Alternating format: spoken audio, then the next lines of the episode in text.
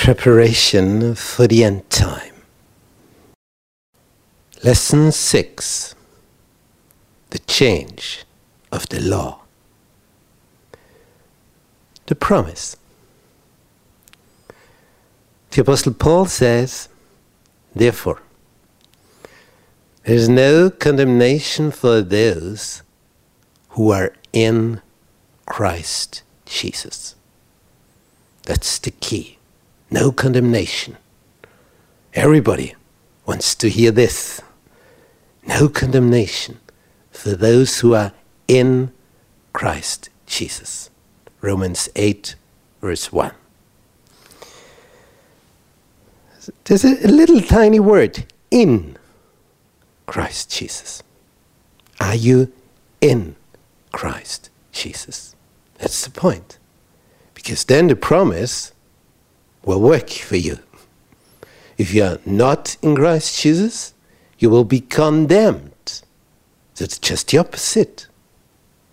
Being outside of Jesus, condemnation. Being in Jesus, no condemnation. Now that's the key. But how can I get to this point, being in Christ Jesus? Because that's the promise then. No condemnation. Hallelujah. In, to be in something, means not to be far away. You're more than close, you are in something. This being together in one spirit, the same thinking, that you can say, My will is your will, and your will is my will. Oh Lord, your will be done. This, this is being in Christ Jesus. And that's only possible by love. Without love, you never can be in somebody. So, some people think that the problem is the law. If we could get rid of the law of God, oh, then we would be free, and then we could do whatever we want to, and then life would be fine, wouldn't it? And it's the devil who tells such ideas.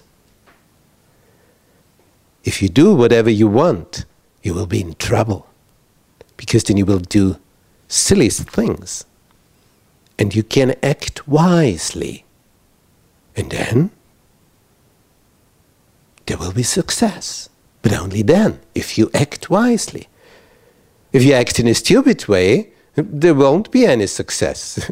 you can be sure about that. Every day, we make decisions. And whether they are made in a wise way or in a stupid way, we will see the outcome of it. So the problem is not the law of God who tells us what is the best, but our inclination. We, we are in a way like this. If you put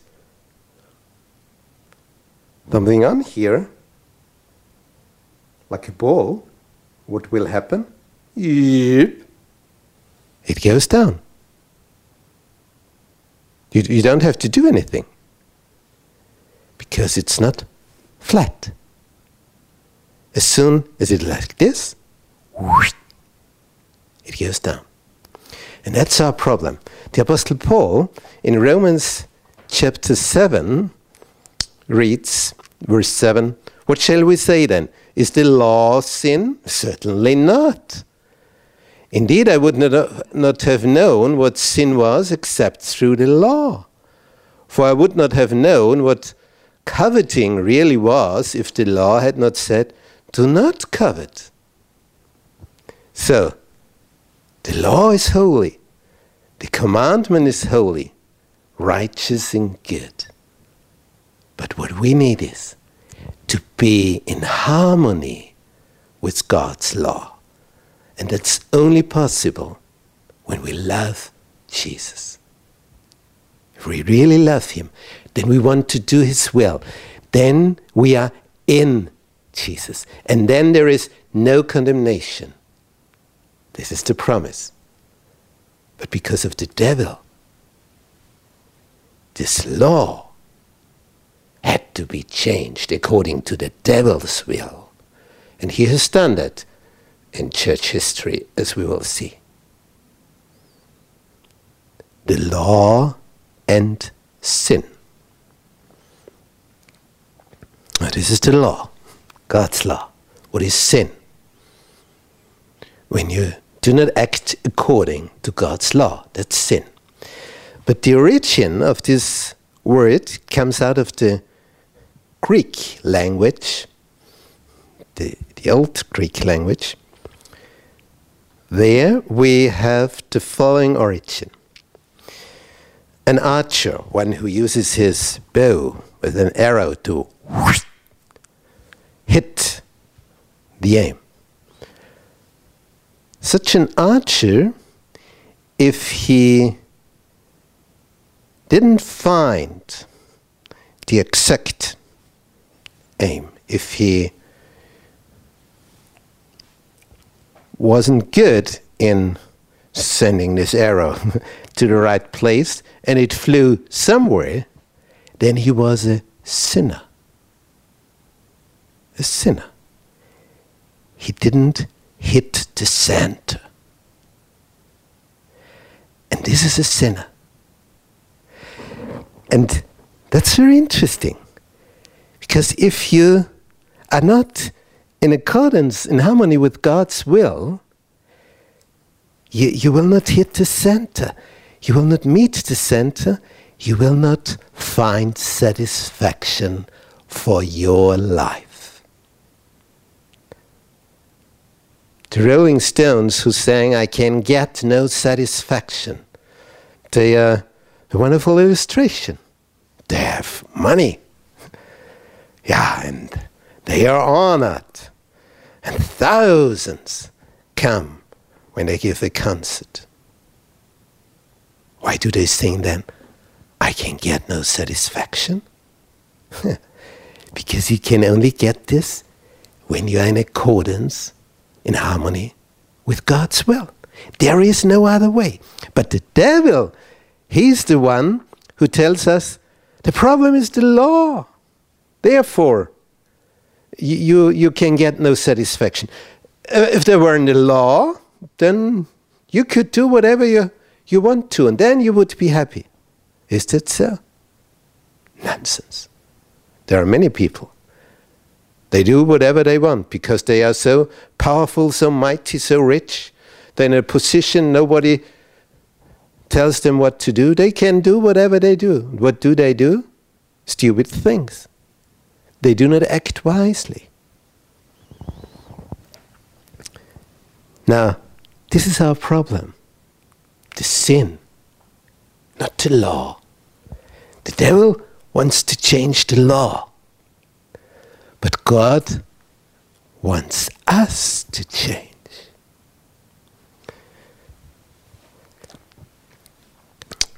Martin Luther, who tried to become a righteous person as a monk. He did everything salvation through works. He, he tried to following. Instead of sleeping in his bed, he slept on the floor. Not a carpet, stones. Floor of stones. But hard to sleep on it, isn't it? After one night, you will experience that you have 207 bones in you because they all hurt afterwards. And he thought, why, it's good that it hurts because then my sins will go away. It's nonsense.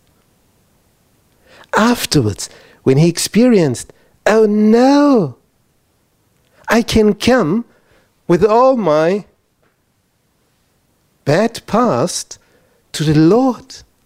And when I tell Him, Oh Lord, what have I done? I'm so sorry. I've experienced, discovered, I've done bad things. Please forgive me. That's why He died for us. That's all you need. And then you will experience this forgiveness, this, this kind of peace you've never had before. It's just gone. That's salvation. And then you will start living with Jesus, loving Him, acting according to His will, to say, Your will is my will. That's to be in Jesus. The problem is not the law of God, the problem is transgression.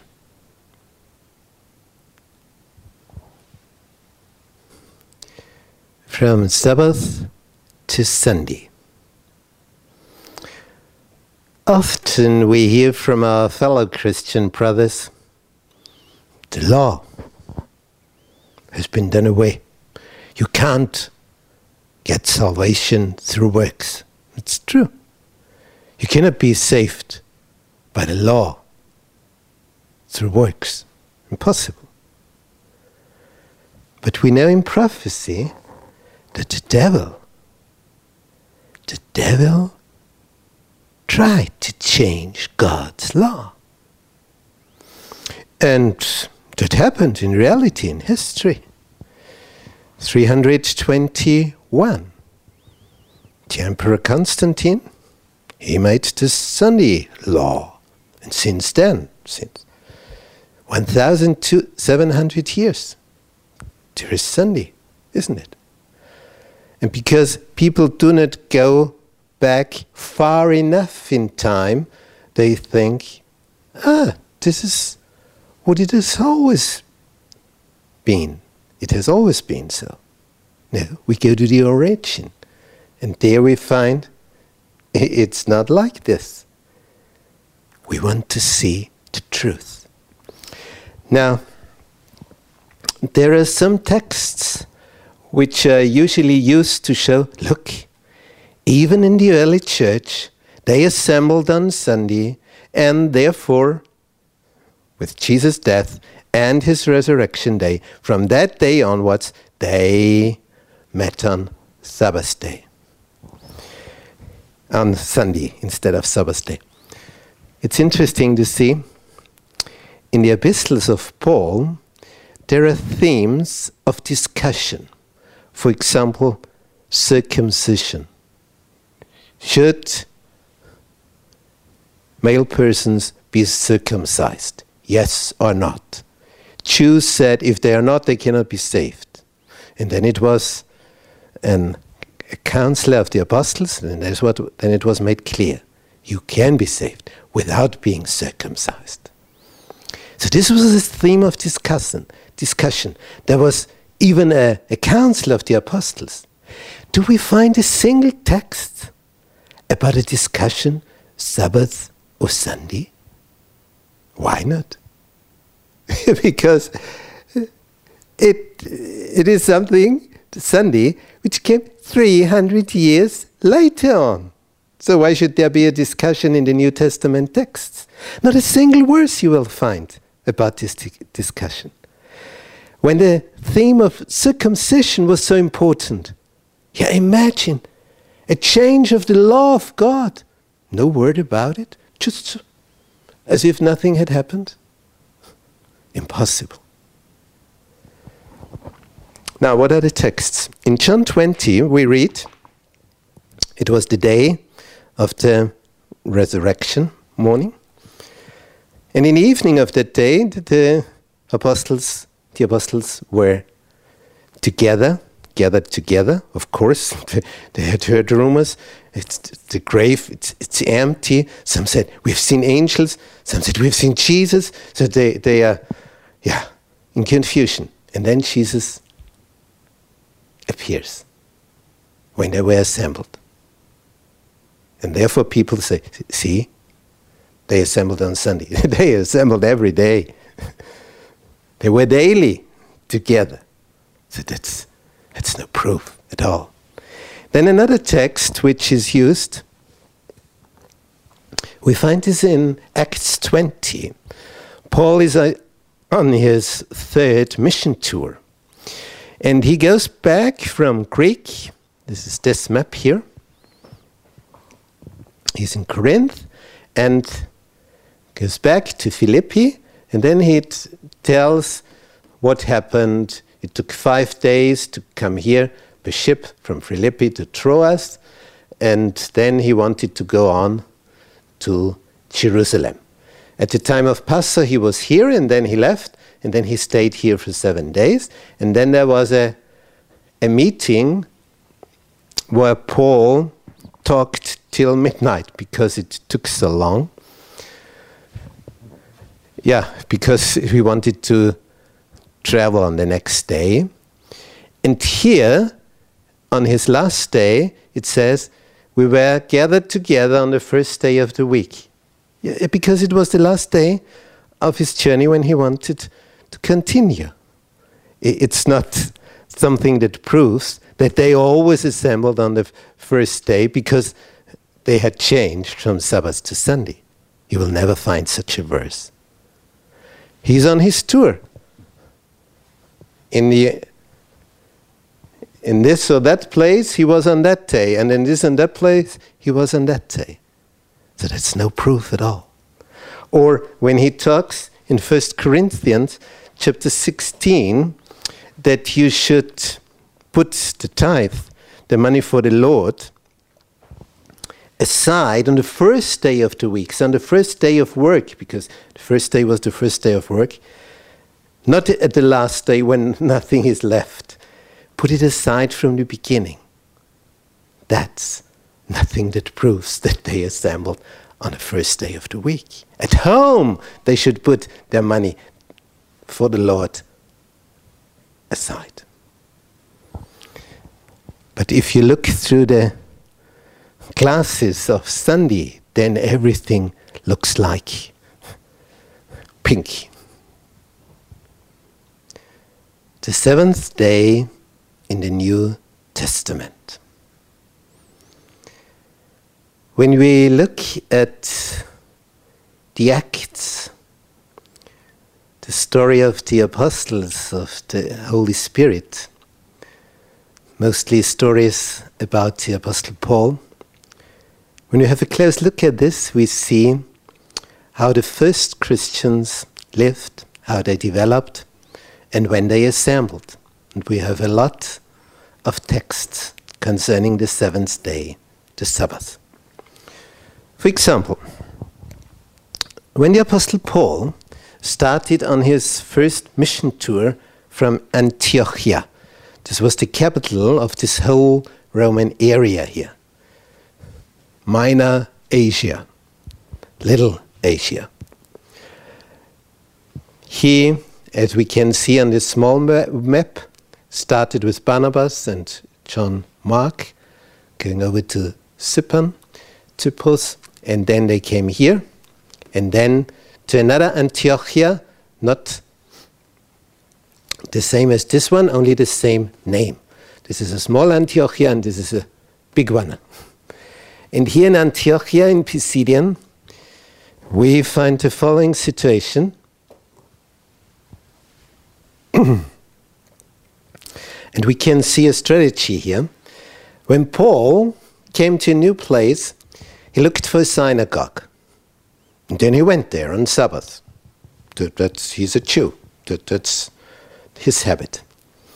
And when the people there get a look of Paul and Barnabas, they see, when talking with them, oh, teachers of the law, oh, fine, would you like to, to preach here? We invite you. Of course, they like to. And Paul usually starts preaching, and comes to the gem of the whole story Jesus, the Messiah. He was killed, crucified, but he's the Messiah. And it's prophesied in the Old Testament texts. So, so nearly always the same story. And then they, they listened, the Jews. Some said, oh no, and the other said, oh yes.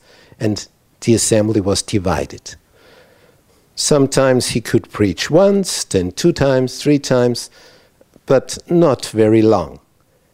Then persecution started. Now, in this Antiochia, we, we read in verse 44 when Paul was asked to go on next Sabbath when they assembled. On the next Sabbath, almost the whole city gathered to hear the word of the Lord. So not only the Jews, the synagogue was much too small to, to that all these people could be there. So, so they assembled in nature outside the synagogue.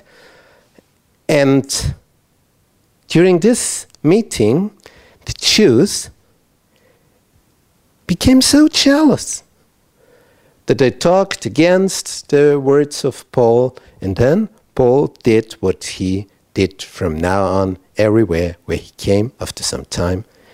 He made a new congregation of the Christian church because going together, Christians and Jews, impossible. They would have killed them, the Jews, the Christians. And they continue assembling on Sabbath. Nowhere we read that there was a change from Sabbath to Sunday, not a single text. We hear a lot of accusations against Paul that he didn't circumcise the heathen people. They became Christians without being circumcised. There was a council of apostles because of that. But never ever you hear the accusation he changed. So, not from the Jews. Imagine, the Jews never accused Paul of changing Sabbath to Sunday. Yeah, why not? Yeah, because he hasn't done it. It's so easy. You just have to read. In Philippi, when he gets there, in Europe, he finds no synagogue. So for the first time, he doesn't know uh, what to do then. There must be Jews here. And he thinks, well, if they do not have a house and a synagogue, a hall, maybe they assemble in nature. And he goes to the river because uh, Jewish Sabbath service includes washings, washing ceremonies. And really, they find 10 women. And Paul talks to them, and Lydia becomes a Christian, a very rich lady. She's the first Christian in Europe. It's always the same strategy. What goes on? Sabbath and Sabbath, the Christian congregation meets, assembles. There's never a change from Sabbath to Sunday. This change came in 321. A Roman law. That's history. That's the truth. The attempted change of the Sabbath. I'm a pastor and a history teacher and therefore, I'm fascinated of biblical prophecy. Because you can see in history the fulfillment of the words of the Bible. And that there will be a power that tries to change the Sabbath, the law of God. We can see in history fulfilled. And that's fascinating, isn't it? Now, the prophet Daniel, in a vision in chapter 7, saw seven beasts coming out of the sea. Wow! You see the waves.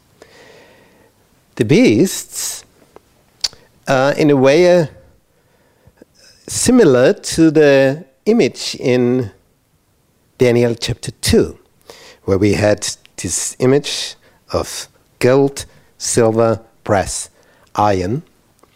And here we have, instead of the metals, animals, beasts. the lion, Babylon, the bear, Middle Persian, the panther with four heads, Greek, Greece. These four heads uh, symbolize the four offices. When Alexander the Great died, his four offices took over the government. And then the fourth beast, a dragon. It's described all. Yeah, as you can see it here. I think this wouldn't be a painting for your sleeping room, or this fourth power has many horns and it shows the power and after some time a little horn little in the beginning comes out which becomes bigger and bigger than all the other horns in the end. Now what is this about? We will see it in history. Everything here which is colored on this map or so surrounded shows the empire of the Romans. About 500 AD, the western part crumbled. Before that, in 395 AD, Rome, the Roman Empire, was divided in organization in two parts. Western part, Rome, the capital, eastern part, the capital of Constantinople, called Byzance, today Istanbul. Here, when all the German tribes came down here, the Western Empire of Romans just disappeared. But then came uh, an emperor in the Eastern Roman Empire, which succeeded the Western one for one for more than 1,000 years. And there was an emperor, Justinian, Justinian, he tried to make a big Roman Empire again. And everything that is colored in this light brown here, he succeeded to get back to the Roman Empire. So he succeeded in getting Italy back to the Roman Empire, which was very important because of Rome, which was the center for a long period of time. Now, in, fifth, in 500, 538, Justinian died in 565 AD. So, some years before that, he did something which had an enormous influence on church history. He made the Bishop of Rome, the Roman Catholic Bishop of Rome, to a bishop above the bishops. And when the political system collapsed again, because from after Justinian's death, this empire became smaller and smaller and smaller. In the end, there was only Constantinople left in 1453 AD. That was the end. And because of Justinian, who made the Bishop of Rome to a, a special, very chief position, the Bishop of Rome became the Pope. And we can read this development in Daniel chapter 7, verse 25. This little horn in the beginning, he will speak against the Most High and oppress his saints and try to change the set times and the laws. He tries to change the laws. The saints will be handed over to him for a time, times and half a time. Three and a half years,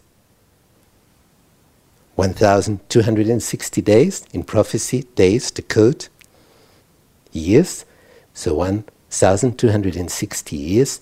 They started in 538 and ended in 1798, the time of Napoleon. And during this time, more than a thousand years, the Roman Catholic Church oppressed the saints and tried to kill them, the real saints, wherever they found them. Summary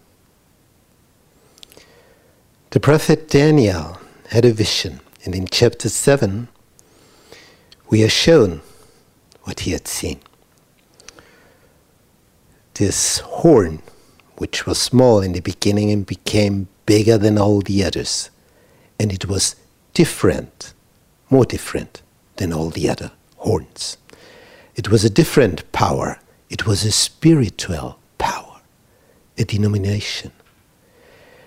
And it is written that this spiritual power intended to change the law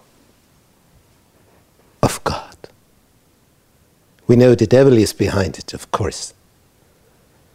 And he's very clever in using a church for that, isn't it? Then you can be more easily manipulated. That's the point.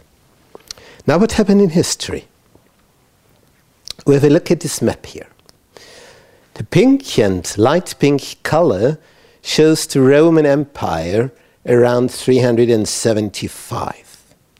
It has, in a few years afterwards, it was divided in a western area, organizationally divided. It was one empire, but with a capital in Rome and with a capital in Constantinople, later Byzance, later Istanbul.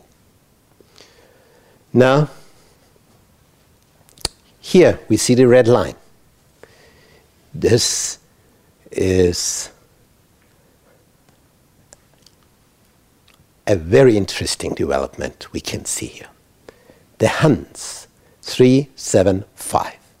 They came from Inner Asia on their horses, like a lightning, came here to Europe in, in the area of Paris. And they mixed up everything. The German tribes which settled here is this light brown color. They had tried to get into the Roman Empire for hundreds of years without success.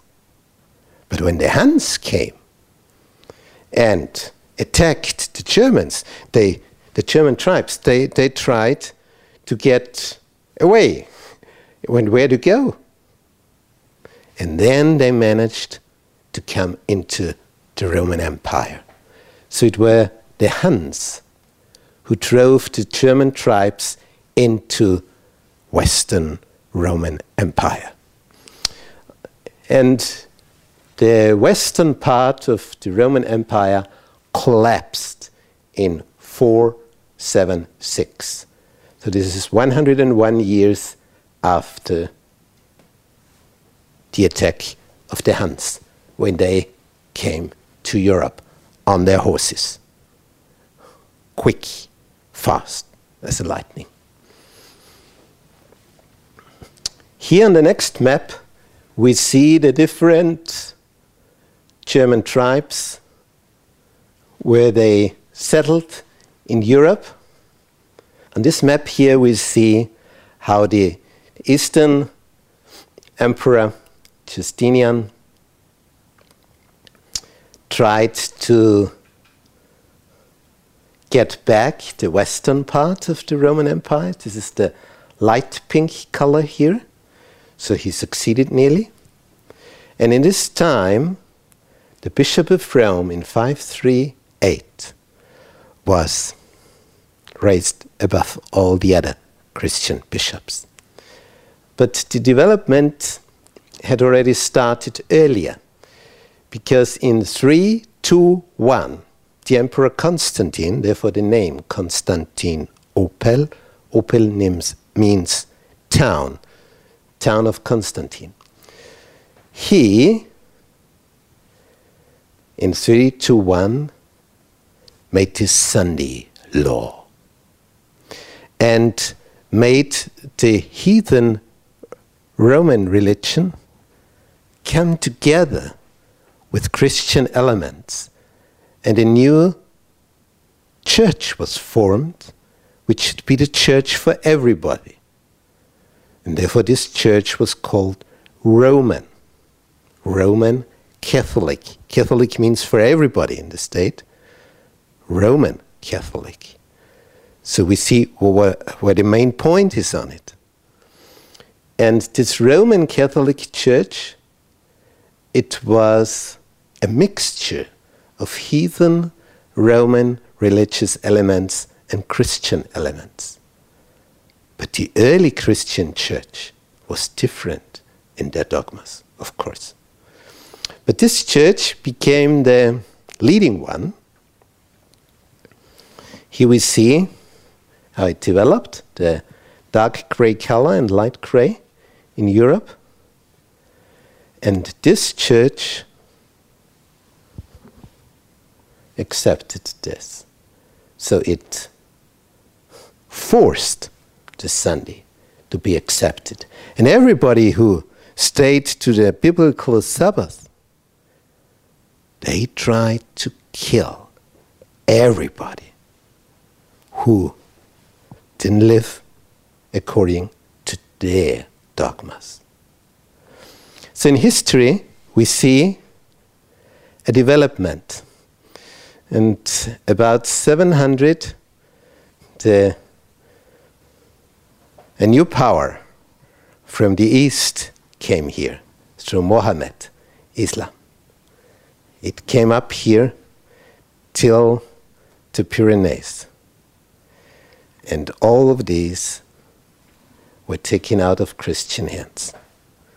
Later on, this area was driven back from Mohammedan religion, but this was the only one. The rest kept Islamic tradition. Here we see the last part of the East Roman Empire. Here, in this area, in this time, when the Roman Empire was still mighty, Sunday law was developed. And because this church, a combination of Roman and Christian religious elements, because this church became the church of the state, the Sunday was prolonged in Europe, and then it went round the world. Later on, we see the development in Europe, how it goes on 800, and so in 200 years, the colors change of the political situation in Europe up to the end of the First World War. It covers 1,000 years. But here, the religious element is the same which was developed here in the Roman Empire. And in the time of the Reformation, we have this kind of map in Europe. It's a wild mixture of many, many colors till today, as we can see.